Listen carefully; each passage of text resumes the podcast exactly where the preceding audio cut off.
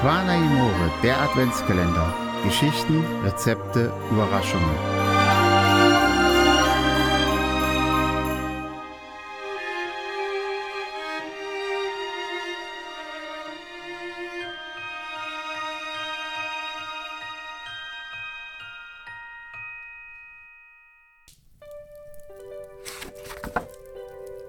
Tante Konstanze mischt mit.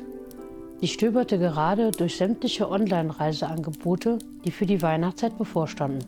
Das war Konstanze immer am liebsten. Während der Rest der Welt hektische Weihnachtsvorbereitungen traf, saß sie meist entweder in der Dominikanischen Republik oder in einem Fünf-Sterne-Hotel am Bodensee und hatte ihre Ruhe vor dem ganzen Stress. Gedanklich war sie schon halb an ihrem Urlaubsziel, als ihr Telefon klingelte. Leicht missmutig stand sie auf und nahm den Anruf entgegen. Es war ihre Schwester. Sie hatte sich das Bein gebrochen, nachdem sie über ein Spielzeugauto ihres fünfjährigen Sohnes gestolpert war und musste nun voraussichtlich bis Weihnachten im Krankenhaus verbringen. Zu Beginn bedauerte Konstanze das Unglück, aber erst als ihre Schwester sie darum bat, für eine Weile bei ihrer Familie einzuziehen, um sich mit den vier Kindern auf Weihnachten vorzubereiten, fing sie insgeheim an, den Vorfall zu verfluchen. Was ist denn mit deinem Mann? wollte sie wissen.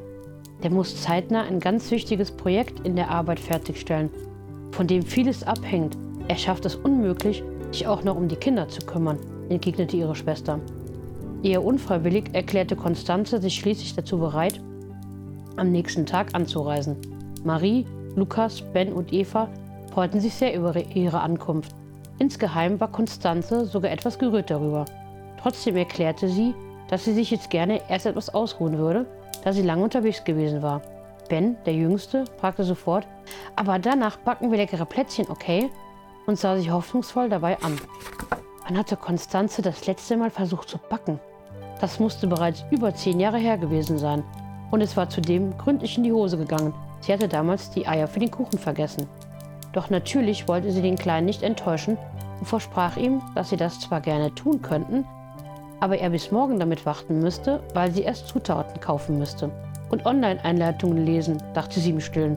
Nach einer zweistündigen Pause rief sie ihre Schwester an, um ihre Anwesenheit zu bestätigen. Da erhielt sie gleich den nächsten Auftrag, nämlich dieses Jahr auch die Geschenke für die Kinder besorgen zu müssen. Oje, bisher hatte sie den Eltern der Kinder immer Geld überwiesen, damit sie sich dann nach etwas Schönem umsahen. Seufzend machte sich Konstanze am nächsten Vormittag, als die Kinder in der Schule waren, auf den Weg in die zum Teil schon recht überfüllten Läden. Überall erkundigte sie sich bei den Verkäuferinnen und kaufte danach noch Backzutaten ein. Bei einem Abstecher ins Krankenhaus zeigte sie ihrer Schwester die erworbenen Geschenke. Diese erlitt fast einen Herzinfarkt, als sie erfuhr, dass Konstanze für ihren ältesten Sohn ein sündhaft teures Smartphone besorgt hatte. Auf Nachfrage meinte Konstanze, dass Lukas ihr mitgeteilt hätte, sich ein solches zu wünschen. Wir haben ihm so lange erklärt, dass eine solche Anschaffung nicht notwendig sei, erwiderte ihre Schwester etwas resigniert. Mit den Geschenken und zwei Packungen Eiern kehrte Konstanze zur Familie zurück. Nachdem die Kinder ihr Mittagessen aus der Mikrowelle erhalten hatten, konnte es mit dem Backen losgehen.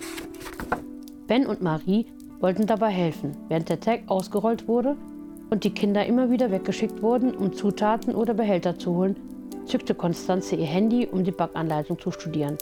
Nachdem alles geklappt zu haben schien und die Plätzchen nach einiger Zeit aus dem Backofen geholt werden konnten, fragte die achtjährige Marie, ob sie das Gebäck jetzt glasieren und verzieren dürfte.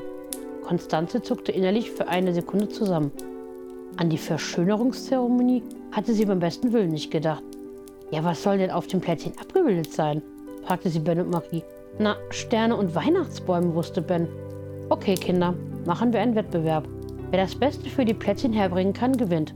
Unverzüglich starteten die beiden ihre Suche. Nach kurzer Zeit standen Smarties, Vanillepudding und sogar Ketchup und Essiggurken auf dem Tisch. Ben, was willst du denn mit Essiggurken? fragte Konstanze ihren Neffen. Als Antwort bekam sie eine Aussage zurück, die sie sich doch wirklich hätte denken können. Die Weihnachtsbäume müssen grün sein. Okay, du kannst sie drauflegen, aber essen würde ich die Kombination nicht fuhr Konstanze ihm vor. Was ist eine Kombination?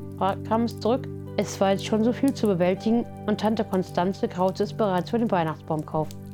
Wieso hatte die ihrer Schwester bloß zugesagt? Sobald wieder Schulzeit war, begab sie sich auf die Suche nach einem Baum. Bei sich zu Hause hatte sie nie einen aufgestellt. Die elfjährige Eva, die als erste das Haus betrat, fiel vor Schreck aus allen Wolken, zeigte auf das maximal 20 cm hohe künstliche Weihnachtsbäumchen und wollte wissen, ob das Tante Konstanzes Ernst sei.